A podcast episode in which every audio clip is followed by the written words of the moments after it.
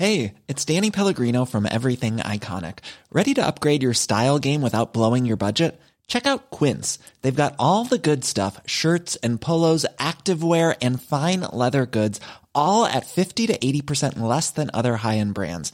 And the best part? They're all about safe, ethical, and responsible manufacturing. Get that luxury vibe without the luxury price tag. Hit up quince.com slash upgrade for free shipping and 365 day returns on your next order. That's quince.com slash upgrade.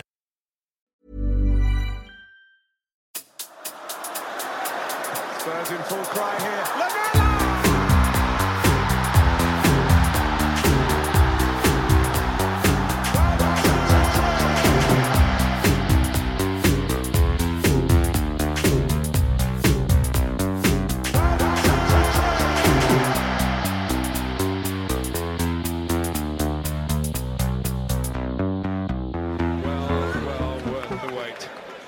Welcome, listeners, to the Extra Inch. My name's Windy, and I'm joined by my sidekick and best friend Bardi. Hello, Bardi. Hello, Windy. And our tactics guy, and a man who has been eating out at Italian restaurants this week is Nathan A. Clark. Hello, Nathan.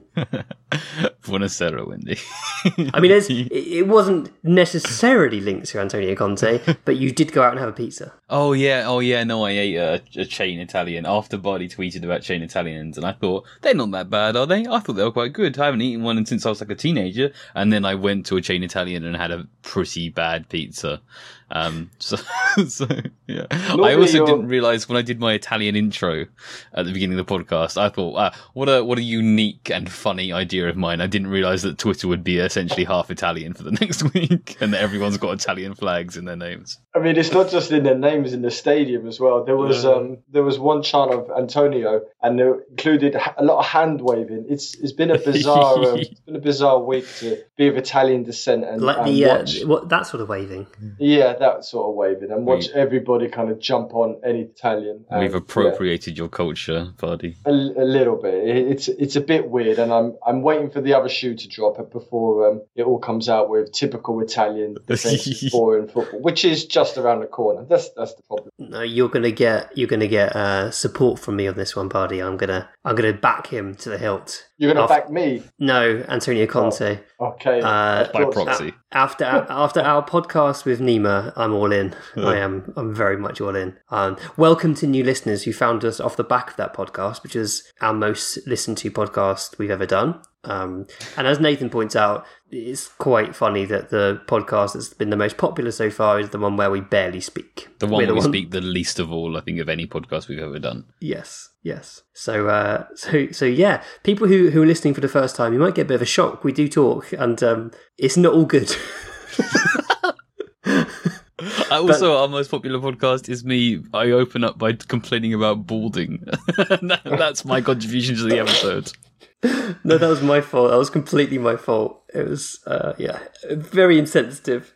It- I, I didn't mean it. I didn't mean for it to be.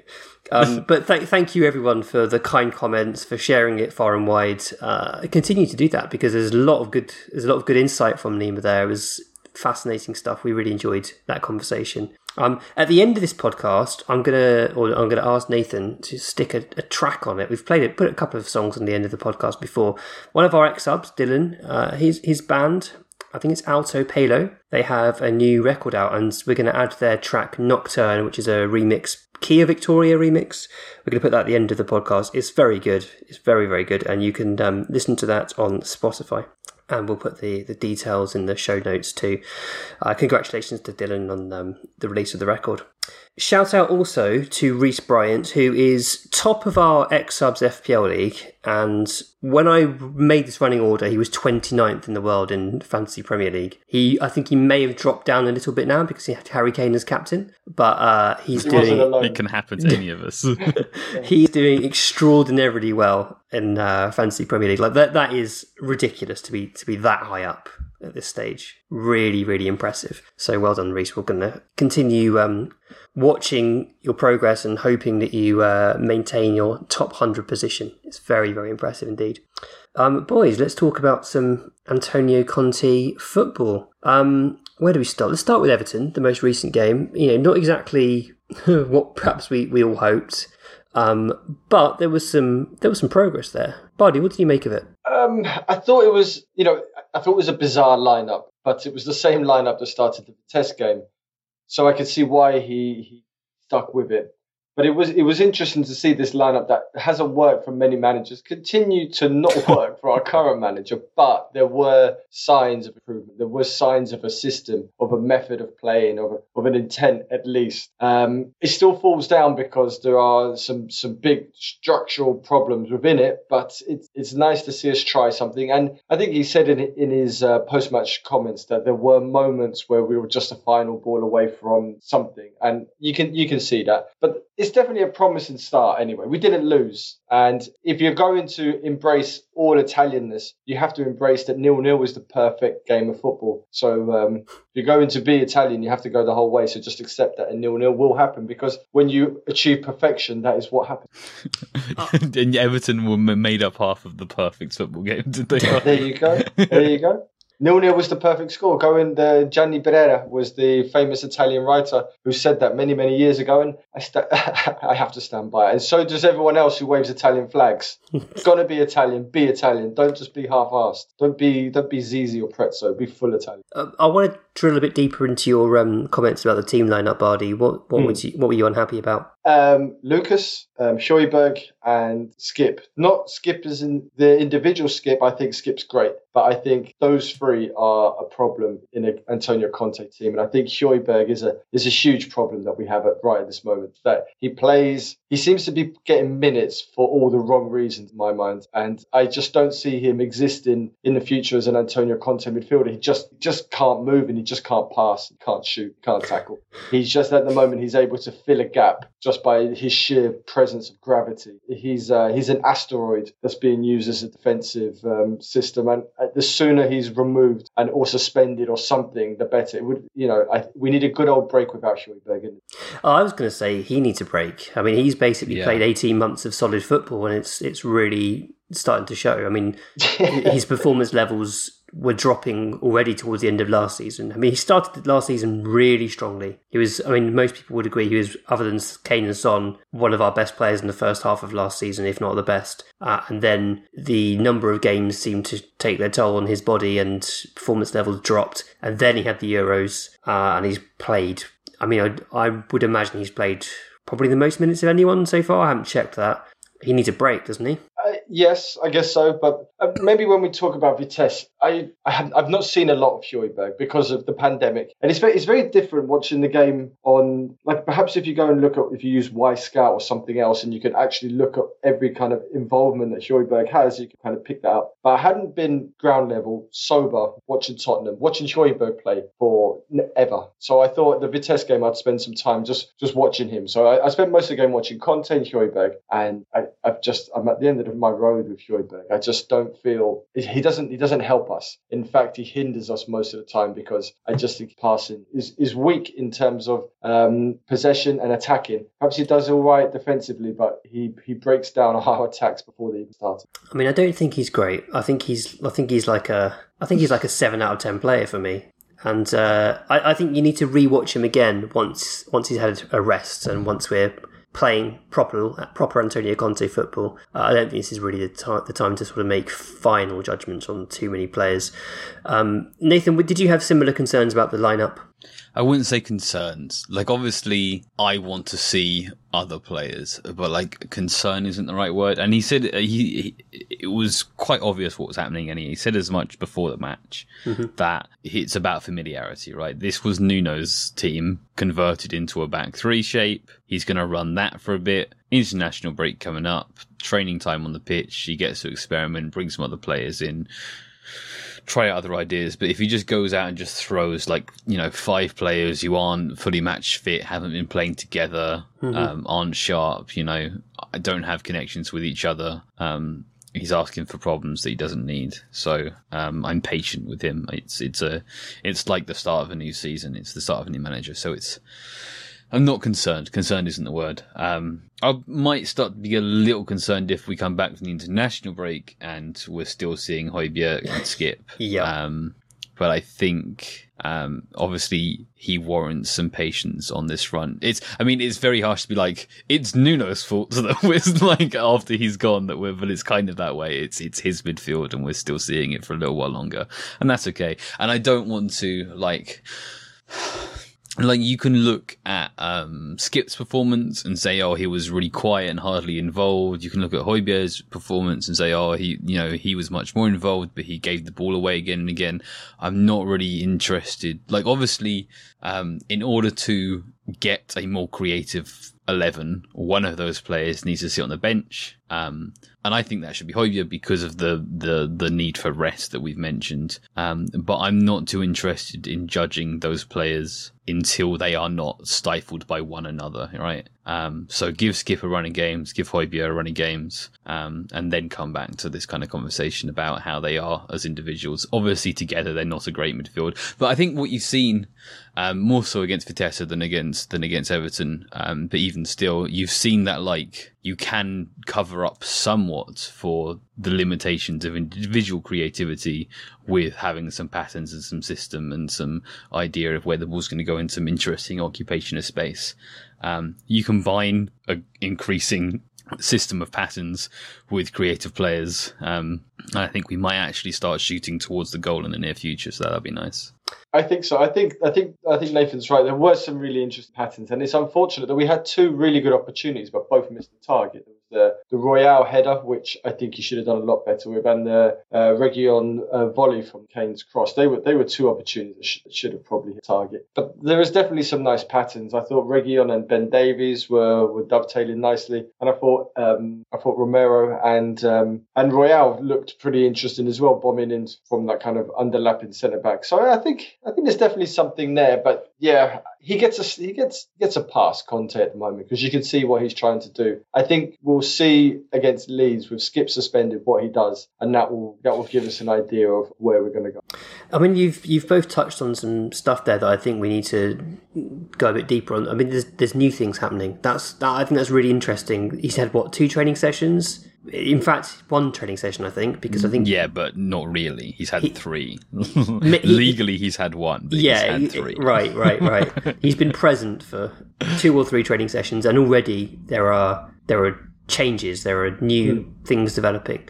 Um, the system, the new system, the back three, uh, bringing in Ben Davies, who I think has played very well. I'm, uh, you know, well, well done, Ben. Da- I don't, I don't want Ben Davies to be uh, our left-sided centre back come this time next season, but for the time being, he's doing a very good job. I'm very pleasantly surprised by uh, how well he did against Everton. Um, we're moving the ball across the pitch very effectively and very often. That's I think that's quite quite obvious. Um, where where under Nuno there were there were lots of long balls forward and then contesting the second ball. We're playing the ball across laterally, left to right, right to left, constant changing of the uh, the angle of attack, and that's interesting. I think. And I think that's really what surprised me the most is um, Emerson Royal. I mean, I was I was quite disparaging about our ability, the ability of our wing backs to play under a in, in an Antonio Conte system. Um, but I think Royal is is already starting to prove me wrong. He looks really, really handy. Um, gets up and down the pitch very well. I mean, he's got the guy has got an engine on him he's not like rapid, but he's not slow. I don't think he's a slouch. He covers ground really nicely and um, very tenacious as well. Reguilón, I thought, had a good game against Vitesse, but I wasn't so keen on him against Everton. I think that was mainly in the execution of, of when he had the ball rather than his intentions. I thought some of the intentions were really good. Um, so I'm kind of I'm not going to pass judgment yet on um, on Reguilón.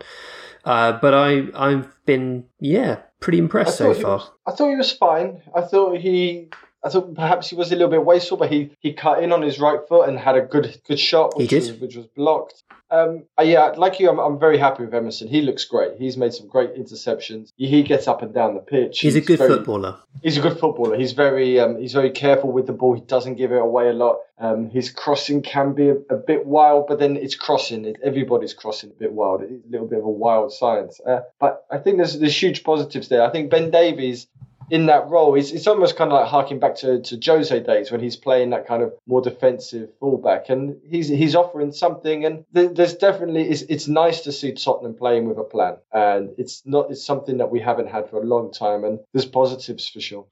Yeah, I mean, I definitely felt um, against Everton that we were more effective as a team at getting the ball through our midfield or through the wing backs to our front three. But once it got there, there were major problems. I, I thought all three, Son, Kane, and Lucas, were very poor with the way they used the ball, with their decision making. I was really unimpressed with all three of them, to be honest. Um, and it would be quite typical of me to single out Lucas, but honestly, it was there was nothing between him and Kane and Son as far as I'm concerned. They were pretty much the same. Uh, and and that was disappointing because I think they did have some some fairly good situations and, and failed to capitalize on them. And I think Conte can take something from that. You know, very few sessions in, and already we've we've got into some good situations, and it's just a case now of building on that and adding in more automations and adding in, you know, if, if something breaks down there, how do we counter press? How do we how do we back that up, and um, and where do we build from there? I, I agree with Bardi though. I don't want Lucas in the team long term. I, I get it for now because he looks um, he looks in in really good physical condition. Um, and we know that he's he's playing with a bit of confidence. He gets the ball. He's got a bit of swagger about his game. He, he's happy to take players on. But I think we need a slightly more methodical approach now. And I, I would say that doesn't involve Lucas for me. I think he's a good substitute option. Um, Nathan, I'm interested. Skip is obviously suspended now for the next game, having picked up five bookings. And Jonathan Fairlumbo says, with Skip suspended for Leeds, how do you think Conte sets up? What do you reckon he's going to do? So there's rumours that we're going to play a number ten. That's the reporting just before recording. Is that we're going to play a a, a three four one two, um, which to me implies Dele. I hope that we aren't playing Ndombele or Lo Celso as the number 10. Although I guess, like, if. Oh, no. No, that's not what I was going to say. I was going to say if you're missing Skip and you're playing one of Ndombele and Lucas as the 10, the other one has to be central midfielder, but we could be playing Winks. We could play a Winks Højbjerg midfield with Ndombele as the 10, but I desperately hope that isn't the situation. People say to me, people have been asking recently, they say, Nathan, what is the difference between Conte's 3-5-2 and his 3-4-3? And the answer is one of them has an extra striker and the other one has an extra midfielder. Like there really isn't like like uh my personal preference is that like the 3-4-3 occupies space better in attack and the 352 occupies space better in defense. But apart from like specifics to game, there isn't the main thing, like the underlining feature is the the five at the back in settled defense, the overlapping wing backs in attack, and the leaning on patterns throughout. The difference between the various formations under those guidelines are pretty minor.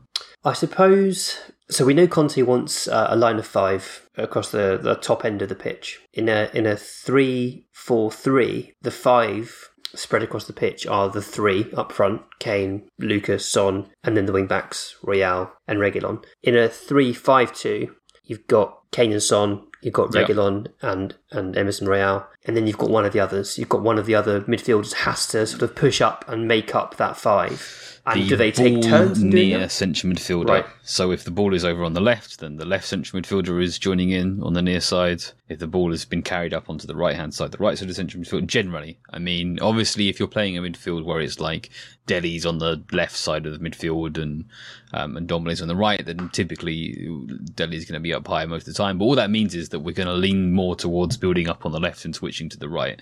Mm-hmm. Um, it's still it's still the same principle, and there's there's fluidity within that. But generally, it's like you overload the where the ball is, and then you switch the other side. So I guess the the point I was I was going to make off the back of that is let's say let's say it's Dele or let's say it's Ndombele. Let's say it's Ndombele um, and Lo Celso, for argument's sake, in that three-five-two, Uh, are you happier with Ndombele and Lo Celso starting high and dropping in to receive than you are Lucas starting high and dropping to receive? Would would you rather have? Um, yeah, I mean, leave it at that.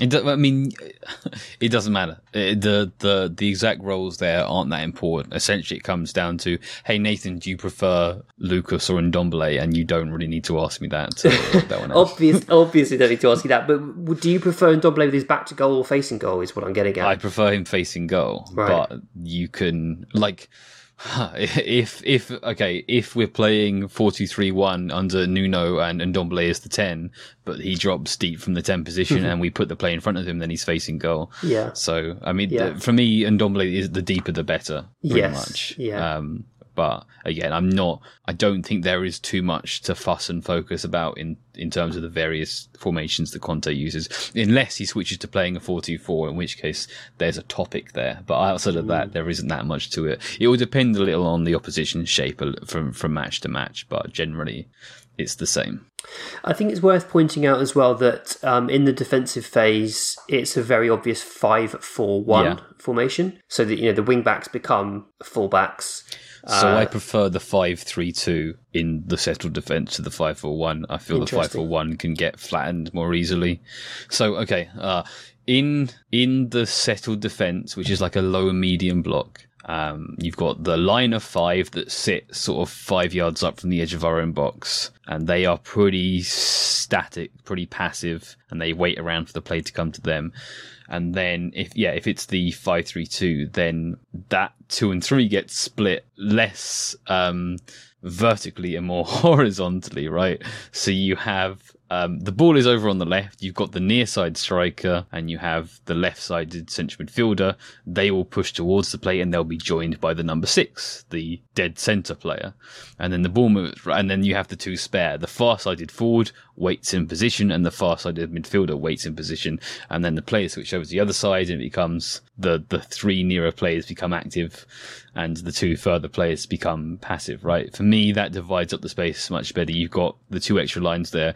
Whereas if it's a 5-4-1 and Kane's your forwards and he's doing less defensively nowadays, then I think that um, there's there's space either side of Kane in front of the back four. Um, it's hard for the wingers, Son and Lucas, to push out from their position without leaving their wing backs exposed. So if we're going to spend extended periods of time in our defensive shape, which I think for now we are, because we're not doing a good job, and the tail of the Everton game for me was we're not doing a good job of recovering deep possession and turning it into a lengthy string of our own possession. We're trying to force our counter attacks a lot at the Yeah. moment, which Yeah. is very reminiscent of under Mourinho, although I'm I'm positive that things are going to improve. So if we're going to spend a lot of time in that defensive shape, I prefer the five three two. But it, again, it's not important. It doesn't it doesn't matter that much. You're going to get defensive safety in that shape under Conte. And we did look really resolute. I thought. I thought we defended pretty well against Everton. Restricted them to about 0.6 expected goals, something like that. Not that Everton, you know, they're not playing exceptionally well at the moment, and they haven't got Calvert Lewin, their best striker. But um, Bardi, I thought we defended pretty well on the whole. Yeah, and it was comforting to see us not lose our mind when the crowd turned against us in the VAR decision. In the well, well, Palace, we saw Yes. as, as soon as we hit a rocky patch, we, we crumbled. So that that was good that we held it together. Um, it was good use of VAR as well, which which which helped us, and that's that's a positive that we kept our shape and kept our minds and and didn't concede. Yeah, I completely agree. Um, Nima told us that one thing we see quite a lot of is is the wing backs being substituted because they're asked to do so much, and um, we saw that in this game. We saw Reguilón come off, and obviously we didn't have Sessegnon because he's injured. So we saw Matt Doherty come on and play left wing back. Uh, Uh, that was awkward. That was really awkward. That was that was like me of when I first went to Colombia in a, in a salsa club trying to dance. It just not not right. He looked really out of place. he did.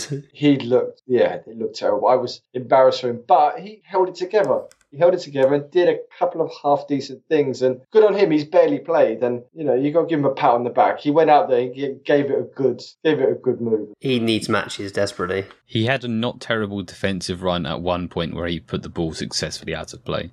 He also, um, he also did the single most telegraphed cut insides. Yeah. And I've watched a lot of Robben.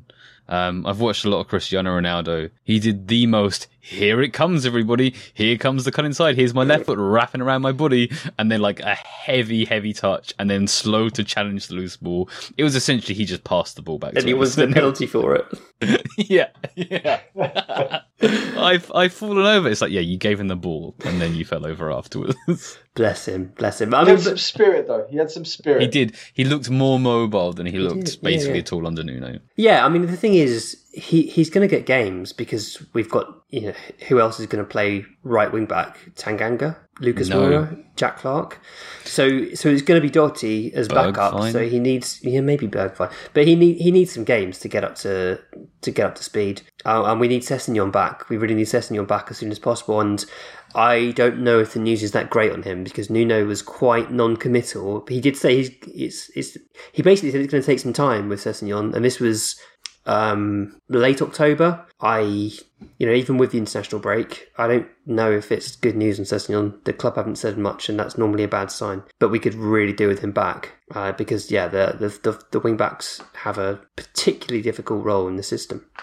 Um, what did you make of the Vitesse game, Bardi? it was it was a lot of fun. It was a lot of fun to be to be there and witness it. The the sending offs and everything else. It was I because it Europa League they kind of closed the the top tiers and you can kind of choose where you wanted to sit. I sat really low, row sixteen, and it's great to be that low, but still have a vantage point to see what was going on. And there was a there was a really nice atmosphere. It was you could see it was a mix of people that don't normally go, and then everybody else that kind of jumped on the the Conte bandwagon because the tickets that were for sale all sold out. Um, there was a kind of carnival atmosphere, and it was it started off that way. We, we walked into a three 0 um, lead, and then then we had a bit of a shock to the system. But as we keep saying, there was positives there. There was definitely a style of football that we were trying to implement, and I thought once again we really hung on, on in there when we were under a little bit of pressure and worked our way through it. Uh, Romero got his first red card. Nathan, is that the first of many? Do you think? I don't know about many. It's probably the first of a few. Uh, I don't know. He was. He should have been sent off a couple of times for Atalanta. Um, I don't think we'll leave him quite as exposed. Um, it's it's, it's I, I was explaining on Twitter that it's like it's kind of like the Lamela thing, where it's like okay, he's on a yellow, he's still flying in, let's sub him off, but it's obviously much harder to sub off um, your only good centre back. like, so um, that's that's very harsh. Um, so yeah, I guess he's probably going to get double yellowed a few times. Uh, and the thing with that is, is like, and I made this point before, is that like I was very, very critical of Sergio Aurier for um, getting sent off multiple times. Um, but I just think that like with Romero, the yellow cards are like, and again with Lamela, are like a facet of his positives of his of the the good aggression in his play. Where with Aurier, like yes, he did have some upsides in his like defensive output, but he would just go into things that were were mm, never there. I get know? it. Like, even if things have gone 100% well, what have you really gained The from it? best case scenario Yeah. is is still bad, yeah, and and the worst case, like if he just doesn't go, it's fine. Whereas, anyway, whereas it do- Romero, the best case scenario for Romero is you scare the team so much that they, they go into their shells. Like they, they, they like they don't want to risk any outballs because he's he's going to just mop them up and they're going to be counted on. yeah. The first yellow was really soft, and at half time, as they were walking off the pitch, he was talking to the ref. I think the ref was Italian, wasn't it? Um, and he was talking to him about that yellow card, and he he should have been smarter than just diving into that one because that ref was itching, as we saw, to send people off. He loves that red card. We averaging uh, two red cards a game per ninety for, for both teams. Let's see if we keep that up. Yeah, But it, it was brilliant when when their goalkeeper got sent off. The the noise in the stadium was, was something else. It was it was a it was a really interesting second half, and it was. I, it's been a while since I've smiled at Tottenham, and that smile is like I think perhaps I hated the game, but when we lost to Everton in the FA Cup, there was bits where you smiled, but that's just because it was just batshit crazy. Um, but it, I, I enjoyed I enjoyed the Vitesse game, and I, I'm glad that I, I, I went because after the Man United game, I was tempted just to sack it off and not bother. But then obviously Nuno got sacked, Conte went in, and I was never gonna. I like to be there at the end and at the start of a of a reign because then as you move through time and in ten years time, I can say yeah, I, I was there at the start of it. It's good to it's good to be there. It was it was an interesting. I loved uh, Lucas's goal. It was really, really nice. Um, there, there were a couple of moments in that move where I just thought Conte's influence was clear straight away. so clear. Huey, it's Højbjerg's um, moment. Like the moment Huibier gets the ball, I think it just would have gone differently under Nuno. He'd have played it safe or or turned and just hit a hopeful ball towards the channel and then contested the second ball. Whereas, you know, this was very clear that he was had instruction and he was going to make that work. And he did make it work. And Lucas did some really nice link play and took it really well as well, actually. Great finish from Lucas. Um, yeah, lovely, lovely to see that, and hope we see a lot more of that in the coming weeks. I think um, the dropping of Gollini as well is, is something to point towards. I don't I don't think Conte is going to accept fools. Um, Nuno would have played Gollini, and we would have lost that game with Gollini. It's good to see that there's there's a seriousness here about the team. Just because your backup goalkeeper doesn't mean you're going to play. Um, he shouldn't be playing because yeah, like we lost in Vitesse because he can't make any saves. That's the reason why we won that game was because Hugo was there. You sure that isn't just because it's his first game and he wants some familiarity and Lloris to learn the passing patterns, and we're not going to see Gollini later on? Um, I well, I don't think I don't think Hugo will ever learn a passing pattern. I just don't think he's big for it. he's I, he's going to get as many opposition assists as Romero will get red cards. but I do think I do think Hugo deserves a nod because he has been a. I've been kind of critical of him and thinking that if we want to move forward as a club, we need to replace him. But yeah, he's been he's been great. He's been great and deserves. He, he we need to sign him and commit him for another couple of years until until we can then run a, another goal. He's he's kept us match.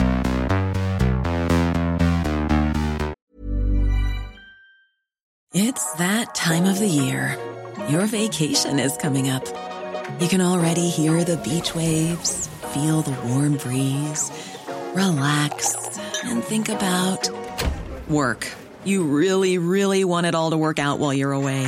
Monday.com gives you and the team that peace of mind. When all work is on one platform and everyone's in sync, things just flow wherever you are. Tap the banner to go to Monday.com. There's never been a faster or easier way to start your weight loss journey than with PlushCare. PlushCare accepts most insurance plans and gives you online access to board certified physicians who can prescribe FDA approved weight loss medications like Wegovy and Zepbound for those who qualify. Take charge of your health and speak with a board certified physician about a weight loss plan that's right for you. Get started today at plushcare.com slash weight loss. That's plushcare.com slash weight loss. Plushcare.com slash weight loss.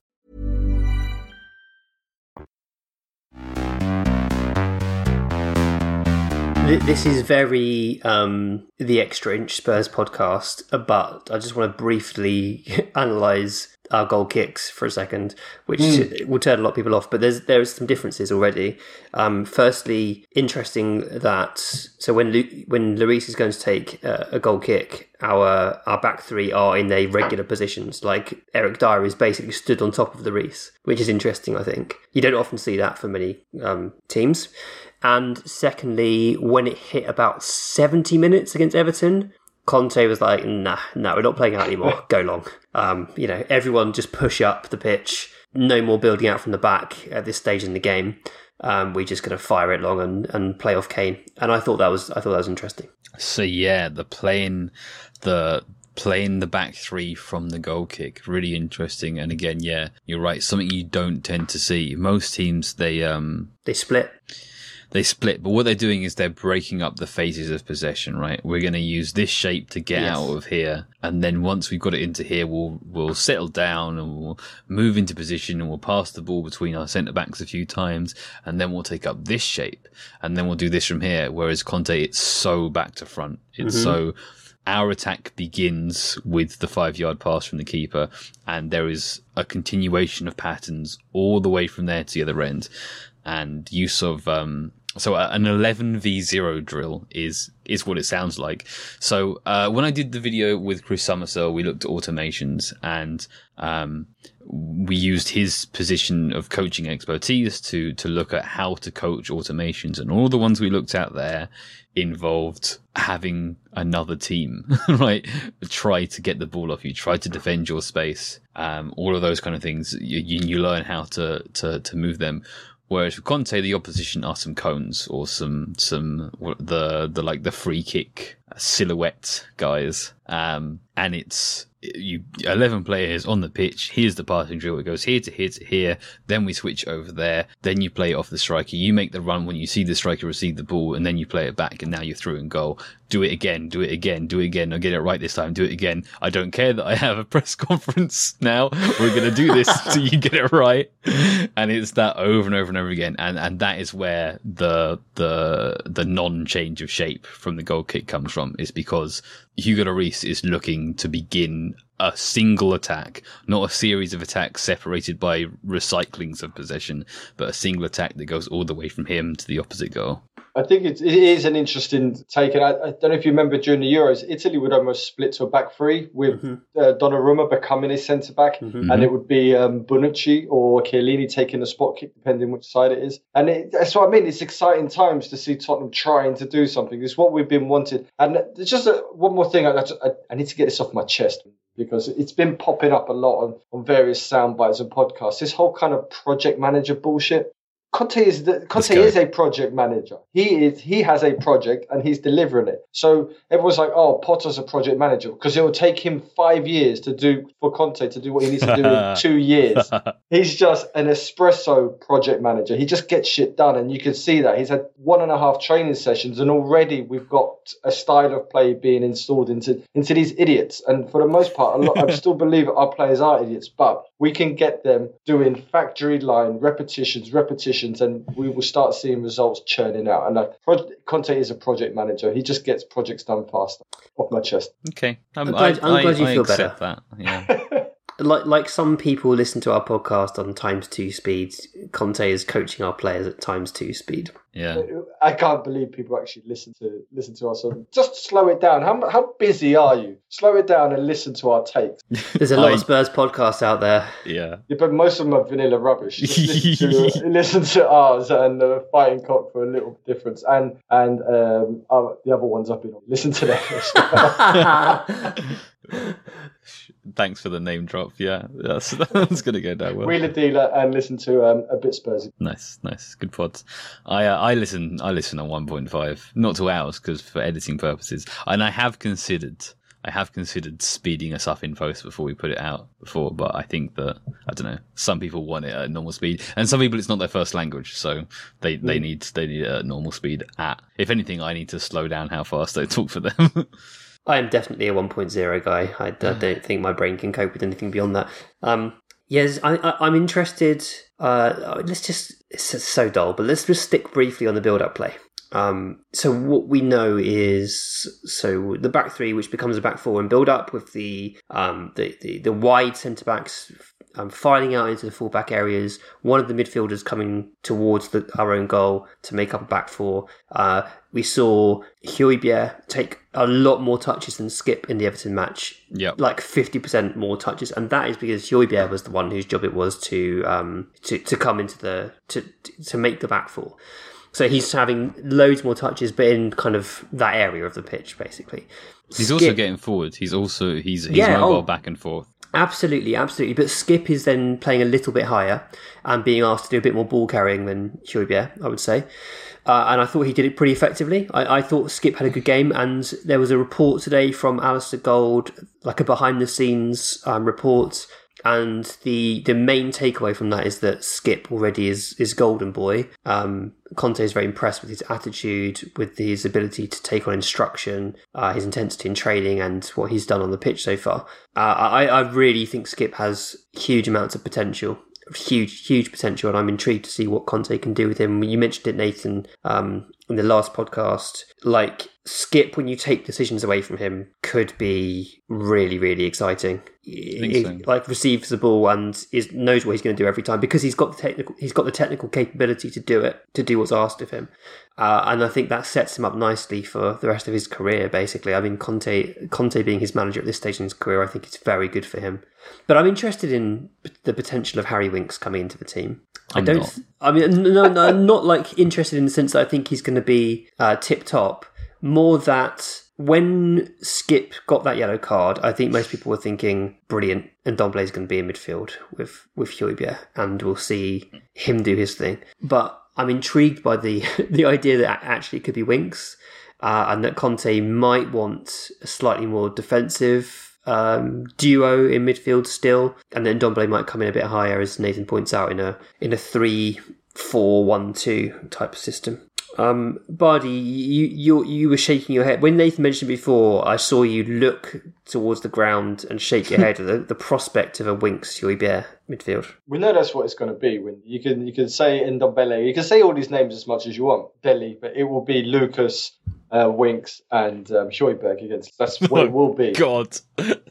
but they will have had um, one week with um, with with Conte whipping them into shape. So I don't think Winks is going to turn out to be a superstar footballer, but I, I think he may get a tune out of him. He Yeah. may get a tune out of him, but uh, yeah, it, it, it's not going to be Lo Celso and Ndombele against. We need we all need to accept that right now. I think I think it might be. Is Lo Celso away for the international break? Yeah, he's um, he was photographed today. On Okay. He's, he's on the plane with a load of other. Okay, so I'd say that, that, that puts him in a weaker position, but Ndombele's not. So Ndombele's Ndombele's got two weeks of Conte now, uh, and two weeks to impress him, and I think he will impress him. So Son Renati asks us now that we're finally at international break and Conte has more than a couple of days to coach his squad, what is realistic to, realistic to expect him to, to improve over that time, and what will those playing internationally miss out on? Um, Nathan, what do you think he will focus on in these two weeks, given that like half the squad isn't going to be there around?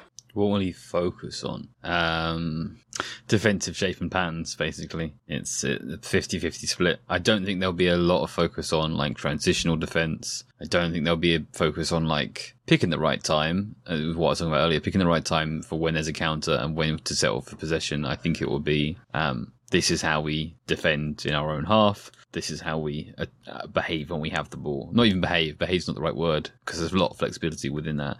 But these are the the lanes that we take when we have the ball, and I think it would just be that for two weeks. So Conte, he he he doesn't want to. He, this is the first time I think he's taken a job mid-season. I think so, Um, yeah. He he he wants preseason, and and some of that is fitness, but I think a lot of that is like getting the the patterns nailed in before the season starts. Um, so. Uh, so you might get the impression that it takes quite a while to learn his system, but like he's pretty much, I think, pretty much always hit the ground running. I guess at Chelsea he started with the back four, lost to Arsenal, switched to the back three, stopped losing games at all. But generally, like it's because of again because it is like 11 v 0 drills because it is here's the pattern. It's not simple um but like it's um it's clear yeah? There's there's there's because there's less room for individual interpretation you you learn it and then you practice it and you practice it and you practice it and you have it. Uh, you, obviously there has to be some sway within that and there's going to be some some tweaking from Conte based on the players based on the opposition based on what's working and what's not. Um but I think and and the Vitesse game really showed it that like these can start having an impact pretty quickly. So I think that we are going to see a much more positive attacking end over the next few weeks over the next couple of games I suspect Yeah, I, I just want to give first. I want to give a shout out to Son Renity, who always backs up my my take. The other thing I want to say is that um, we do have quite a few players in key positions who haven't travelled out. I, I think Reguilón hasn't travelled with Spain. Um, I don't know if Doherty has, but there's there's there's a shape, there's a structure there of a team. Reguilón, Dele, and Dombele, Lucas, um, perhaps Skipp, Winks, and I think think we're going to see these players worked hard, and this is their opportunity. These these are fringe players who aren't getting in the international teams, and if they want to get back in the first team, they've got two weeks now to just to really take on everything that Conte's um, can teach them. The, the defense, we know those those defenders are the first choice, but it's those positions alongside Son and Kane, alongside Skipp or Højbjerg in midfield, which are really up for grabs now, and it's up to these guys to really to really brace Conte. Absolutely, and with that in mind, with the sort of the the idea of eleven against zero training and um, and the players being away for the international break, I, was going to ask you who do you think the big winners will be? Um, but it's interesting. To, I don't know if Scarlett's going to be away. I, I, I didn't check whether Scarlett got a call up or whether he has whether that's been announced yet. Um, but Dylan Markanday will be there. uh, so he can he can he can play up front, I guess, in the in training, and he's just scored his tenth goal in ten games in the PL2. Is that He's- good? Yeah, like for an attacking midfielder who sometimes plays up front is good. Five assists in there as well. He's just got his third nomination for Premier League Two Player of the Month in seven months. He is absolutely playing out of his skin. Um, I know Conte hasn't got like a big reputation for promoting young players, but it's a big chance for him to impress in training over the next two weeks. I would have thought, uh, given that you know Kane, Son, and possibly Scarlett won't be around. He missed the Scarlett missed the under 23s game that Markanday started. Yes, Scarlett hasn't been playing a great deal for the under twenty three. I mean, he's barely been playing at all. To much to my dismay, he played uh, a couple of times recently and then missed this this previous one, but then wasn't on the first team bench either, um, which I don't think is great. Yeah, so I mean, it's going to be interesting to see who the, who the winners are. What do you think, Nathan? Do, do you think there's any changes to be made for the next game, or do you think we'll pretty much see the same team again? No, I'm, I'm hoping that uh, Ndombele comes in, that that Dele or Bergwijn. Hill comes in, that Bergwijn might come in. Yeah, I I think that I don't know. I think we've been battered down a little over the last couple of years, and that we've lost the optimism for seeing the players who like start games. But like we we have a really good manager now. I'm a little more Yeah. optimistic. Like at least give Yeah. it a go. give it a go. Saying yeah, we're going to see the good players that we like, and they're going to play good football, and it's going to function back and forth and everything else. Yeah, I think I think. I think um, everyone who's not going on international duty is, is a winner, at least potentially. Yeah, absolutely. Oh, um, Ryan Mason, first team coach. That was nice. You like that? That was nice. Yeah. I mean, I, I do.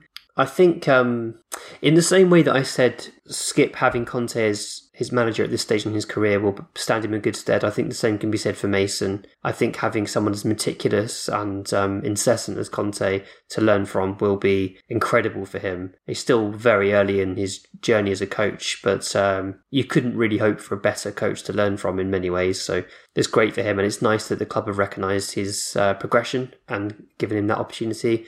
Uh, great chance for him to work on his Italian too. I mean, it's, it's, it's a lot better he's at Tottenham rather than going to Charlton and getting sacked. What would happen? So it, it's good for him. Plus, he's he's he's on contract already. If we need a caretaker manager, he's already he's already got a contract in place. I just like the fact that the club are really looking after him as well. I just I think that's a good thing. You know, a player who's clearly in love with the game and had to retire early. Um, it's he's he's in the right place. It's cool. Let's do let's do a couple of questions before we sign off. Um, this is a good one.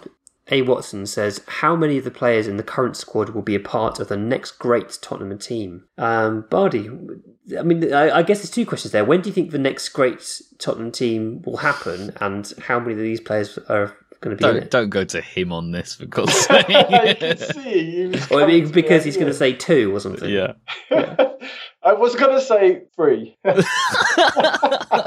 I could skip and Romero, but then I'm gonna I'm gonna put in, I'm gonna put in uh, Emerson three, uh, three, and um, Son four. There you go. There's four players. Son's still going to be playing around when we have a great team. Yeah, we'll, we'll, we'll have a great team. Not next next season. We will we will push for top three, and then the season after that, that we'll win the league. Uh. we'll, we'll crash out in the Champions League first round, but we'll win the. league. A, a two and a half year project. It's not. It's not quite an espresso. It's. Uh, Wait, it's pretty to win the league. Okay, but yeah, yeah, it's it's pretty. Yeah, it's a bit of a, bit of a lungo, bit of an americano. Uh, but yeah, three or four, no more than that. Kane, Kane is sold. I'm, I'm convinced Kane is gone.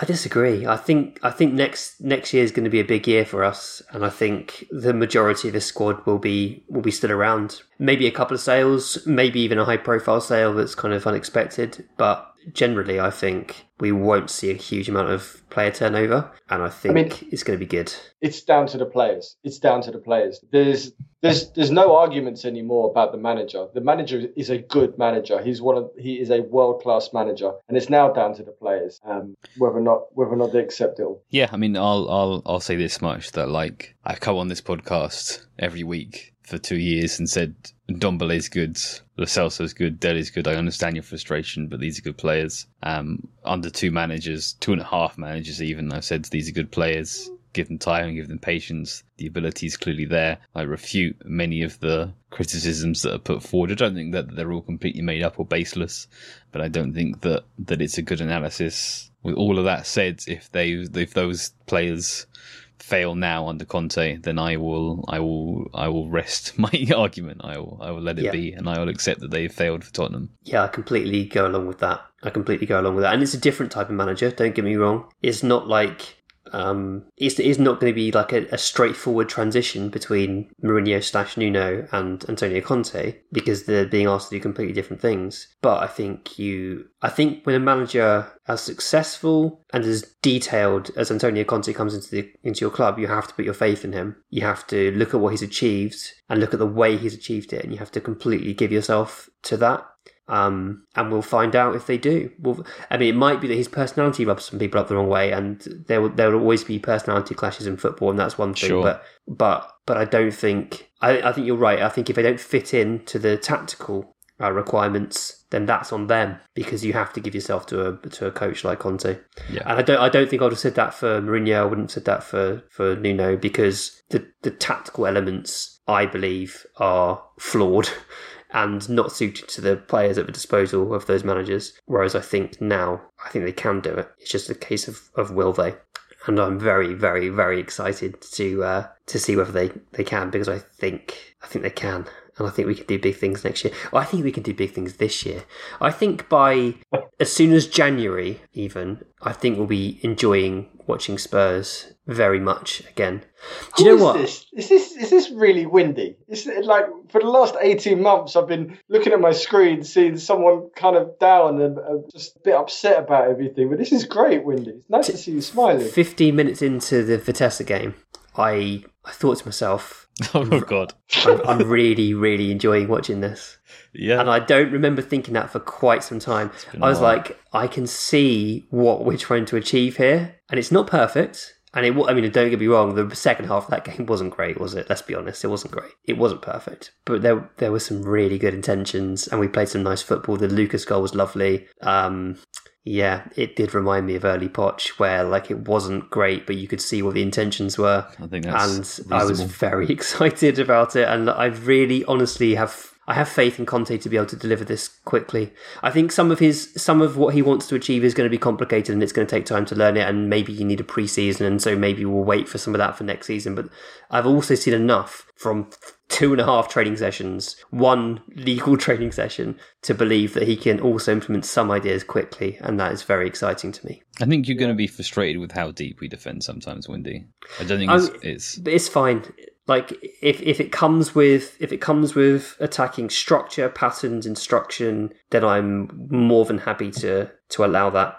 I just started watching. I got back into Strictly Strictly Come Dancing again. okay. Yeah, I've been watching this series too It's I mean, it's for the first good time in like five years. pretty good TV. You know, I, I don't know why I've not been watching it. And um, at the moment, we're like the the celebrity who's just started dancing with a professional, and the professional is just dragging them Yeah. across the dance floor, and it's a mess. Their feet are all over the place. They're not pointing their toes. They're not keeping their thumbs up, and the rest of it. And but slowly, I reckon, I reckon the celebrity, I reckon Conte can whip something into us, and before long, we'll be like the Paso Doble is amazing. We're doing Paso Doble across the dance floor and tangoing, and you know where they flick the leg in between the other person's legs. So I think we'll be doing those flicks and those, those those nifty moves soon. We just got to they just the partners, the players that aren't playing at the moment, just need to believe in their professional, and yeah, and we'll be getting like big scores.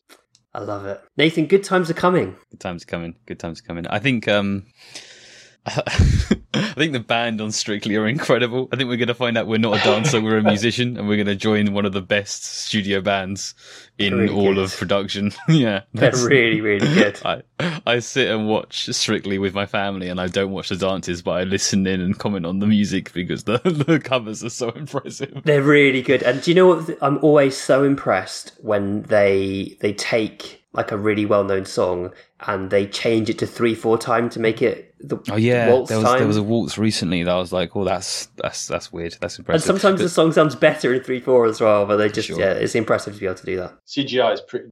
That was pretty cool. The chess, the chess thing, chess. wasn't it? Yeah, Yeah, that yeah. was that was neatly done. I did not expect to be talking about Strictly Come Dancing in this podcast, um, but he- but here we are. Should we do one more question? Let's do it. Go on. Uh, let's go. Okay, this is this is from Luke Robertson. Luke says, having had the summer transfer window under Nuno, Are there any deals that you'd go back in time and undo if you could, now that Conte is a manager? Both incomings, Gollini, Romero, Royal, Sarr, and outgoings, Lamela, Alderweireld, Hart, Sissoko, Aurier. I suspect Alderweireld's ability on the ball, especially his diagonals, would have been appealing to Conte. And I just want to, before I offer it out, I want to nab Foyth as one Foyth as, as my like obvious please do not sell. I, I desperately wanted us to keep Foyth because like I, I wanted him to have a chance under a good manager and now we've got a good manager and I think he'd be ideal for the for the right side. Like he plays some fullback, he's good at centre back. I think him in a back three is much better suited to being in a back four. He's really good in, in possession. He could have had the opportunity to move forward with the ball like we're seeing from Ben Davies. I just think he'd have been a great fit and that's a shame. Um, but Bardi, are there any players that you wish we'd held on to in hindsight? I think Aurier might be quite useful. As I just think he's a better mm. right wing back than Doherty. Yeah. As a backup, I think he would have been pretty decent. Alderweireld's a good shout. I think he might have been. He might have enjoyed playing back in the back three, but even I'm with not, the hunch. Yeah, I'm not convinced. I, it's just would I rather see Sanchez or Alderweireld in the back three? And I kind of edged Alderweireld maybe, but um, I, I, I think our business has been sound. Mm. The the problem is Bryan Gil. I think he is a. I think he's perhaps too much of a winger to really offer us something right now. Maybe in the future he could play a bit more centrally and he might be useful there. But perhaps had we gone back and signed a, a number ten, a right wing back, that would have been better. So I'm going to go Aurier as my guy. I don't think I'd change anything. I think mm. that I think we had. Well, I mean, it's kind of obvious, I guess. Really, is that Paratici had the window he wanted to have for Conte, and then later brought Conte in, right? and, and like that was significant in bringing him in and turning him around, in saying, look, we kept Kane, we brought in these players, we've improved the profile of the squad, we improved the age profile, we brought these young talents, and we've got we've got this, we've got rid of these problems from the squad. Um, and but this is also, I guess, slightly more to the point and away from Conte in particular. These are the benefits of having a director of football instead of just swinging from one manager to the next. Is that he is building stuff outside of who the current manager is, or even who the next manager is.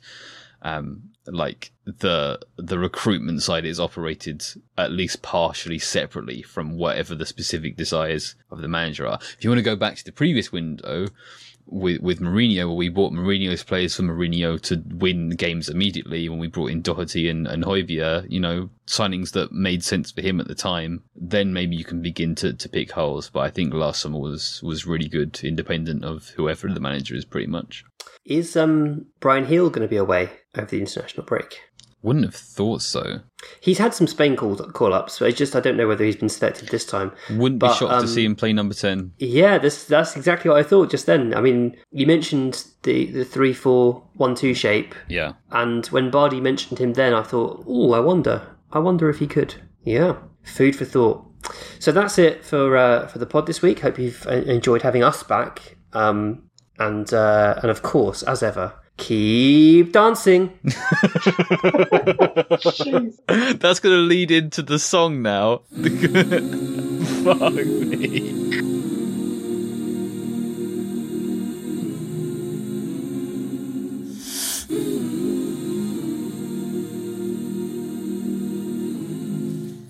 Too high, too stressed out. Ooh, it's been so long. Deep breath now. Ooh, I've come so far. Ah, I tried thinking funny thoughts. Ooh, but they get away, away. Blink, toss. I hear now.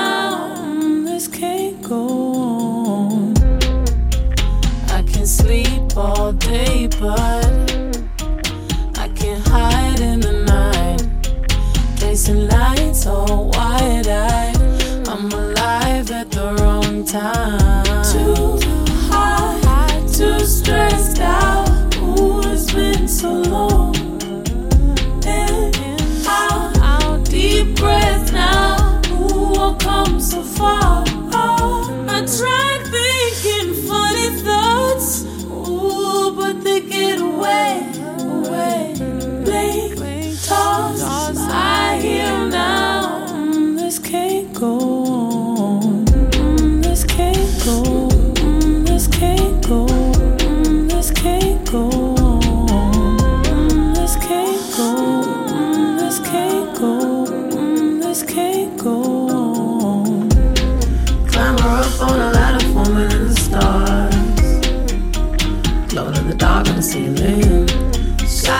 In a pattern of a manicore. Better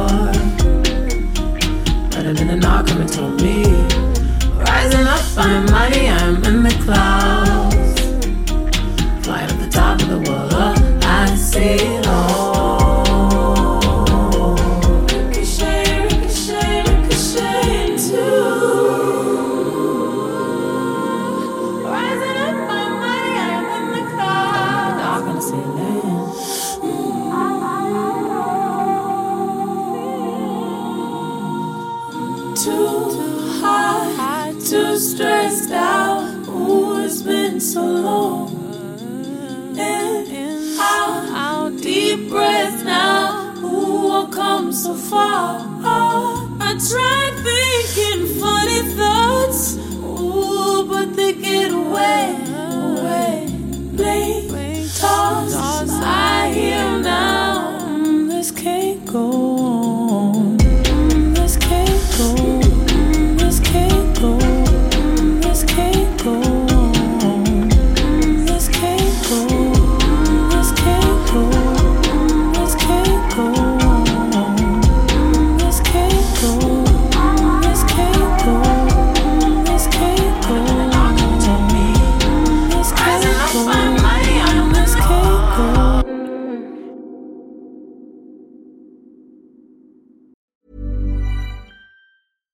folks, I'm Marc Maron from the WTF Podcast, and this episode is brought to you by Kleenex Ultra Soft Tissues, your ally to help tackle your allergy symptoms this season. I love the change of seasons, but nobody loves pollen and all those other things floating in the air that make you sneeze during this nice weather. Kleenex Ultra Soft Tissues are hypoallergenic and allergist approved, so fight back against watery eyes and runny noses without worrying about irritating your skin. For this allergy season, grab Kleenex and face allergies head on.